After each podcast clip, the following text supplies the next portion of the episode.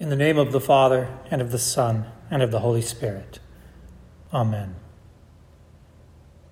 In the last week, there have been frequent comparisons between the emerging coronavirus and outbreaks of plague in previous centuries. The Spanish influenza of 1918, which infected a quarter of the people in the world, or the Black Death, which is estimated to have killed half of the population of Europe.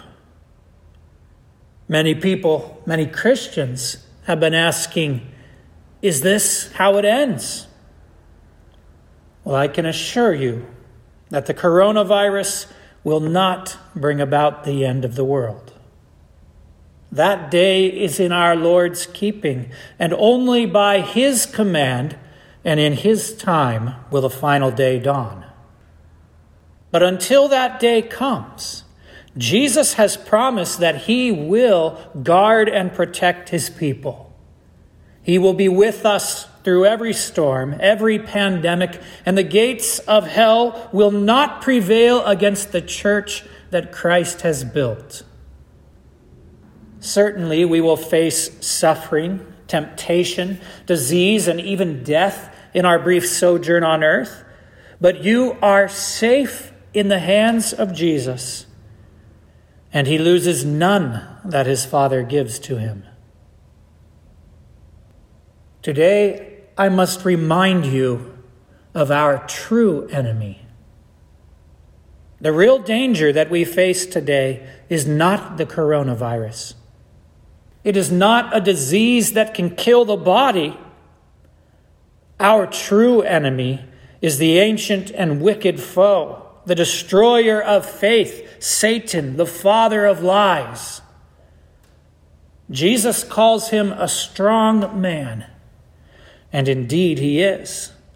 There is none on earth his equal. Fully dressed in his armor, he guards his kingdom, and his possessions are safe. Human efforts are powerless against him. You can't prevent him. You can't cast him out. The mortality rate for sinners is 100%. And no one can avoid the fate that awaits us all. It's ironic that when the media, which can't always be trusted, tells us that the coronavirus is coming, everyone panics.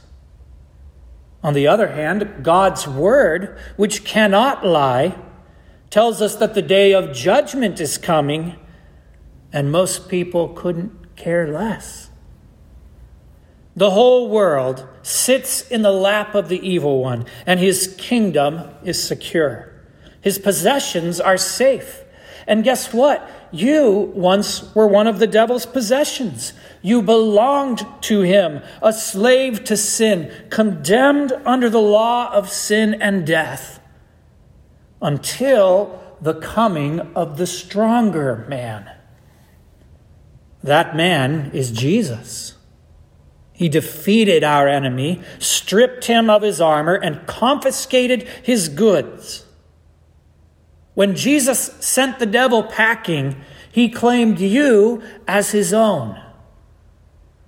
This happened to you in holy baptism. The finger of God touched you, and the strong man was driven out by the Son of God. Then God the Father wrote his holy name upon your forehead, and God the Holy Spirit took up residence in your heart. The devil was despoiled and cast out, and God claimed you as his own. How did Jesus triumph? How did he defeat our cunning and deadly foe? With the power of the Word of God. In his temptation in the wilderness, Jesus' only weapon was the Word of God. It is written. Jesus showed us how to do battle. One little word shall fell our enemy. The devil trusted in his armor, in his words, in his lies, in his whispering and trickery. but the word of God drives him out. And this is our victory. But even though Christ has conquered, even though the day is ours, the battle is not entirely over. There is still great danger for the Christian today, but not from the coronavirus. The greatest danger that believers face is when we forget who our true enemy is and no longer see our desperate need to rely on Jesus. The troubles of this world can be a great distraction. We can easily get caught up in the hype, neglecting our true fight and forgetting to arm ourselves with the only weapon against the devil that is, the Word of God. Jesus tells us how this happens. When the unclean spirit has gone out of a person, it passes through waterless places seeking rest and finding none, it says, I will return to my house from whence I came. And when it comes, it finds the house swept and put in order. Jesus is talking about what happens after a Christian is baptized. After the devil has been cast out, he doesn't give up. First, he licks his wounds for a while, but then he comes snooping back around. And what does he find? Does he find a heart and a home that is filled with the Word of God? If so, he flees. But if he finds an empty heart, a house that is swept clean and put in order, but without the Word of God, a mind that is so busy with the cares of this life that it has no time to listen to the words and promises of Jesus. A home devoid of the one thing that drives him away. What does that wicked spirit do? He goes and finds seven other spirits, more wicked than himself, and moves back in.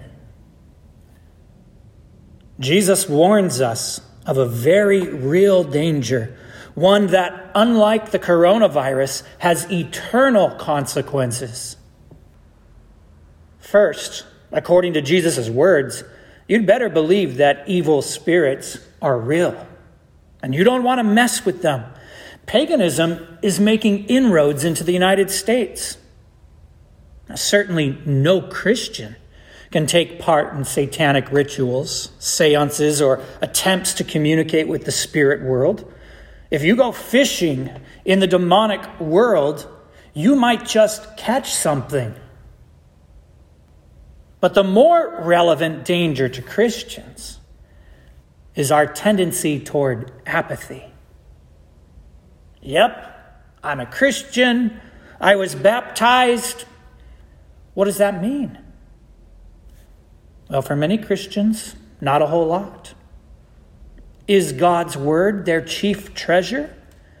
Is it your chief treasure? How would anyone know? How would your children and your family know? Do you read your Bible at home? Are the words of Christ on your lips and in your heart? If not, heed Jesus' warning. Your adversary, the devil, didn't throw in the towel when he was driven out.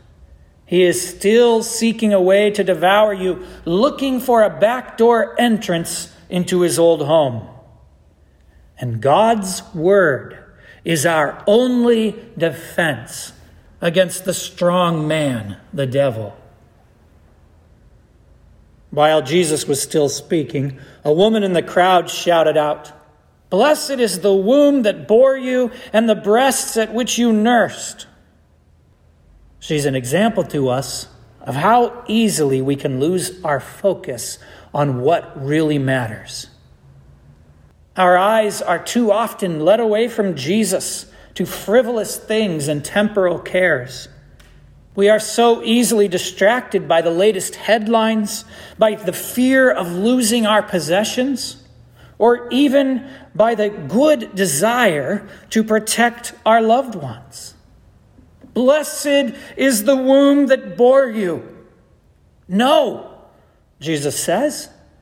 Blessed instead are those who hear the word of God and keep it.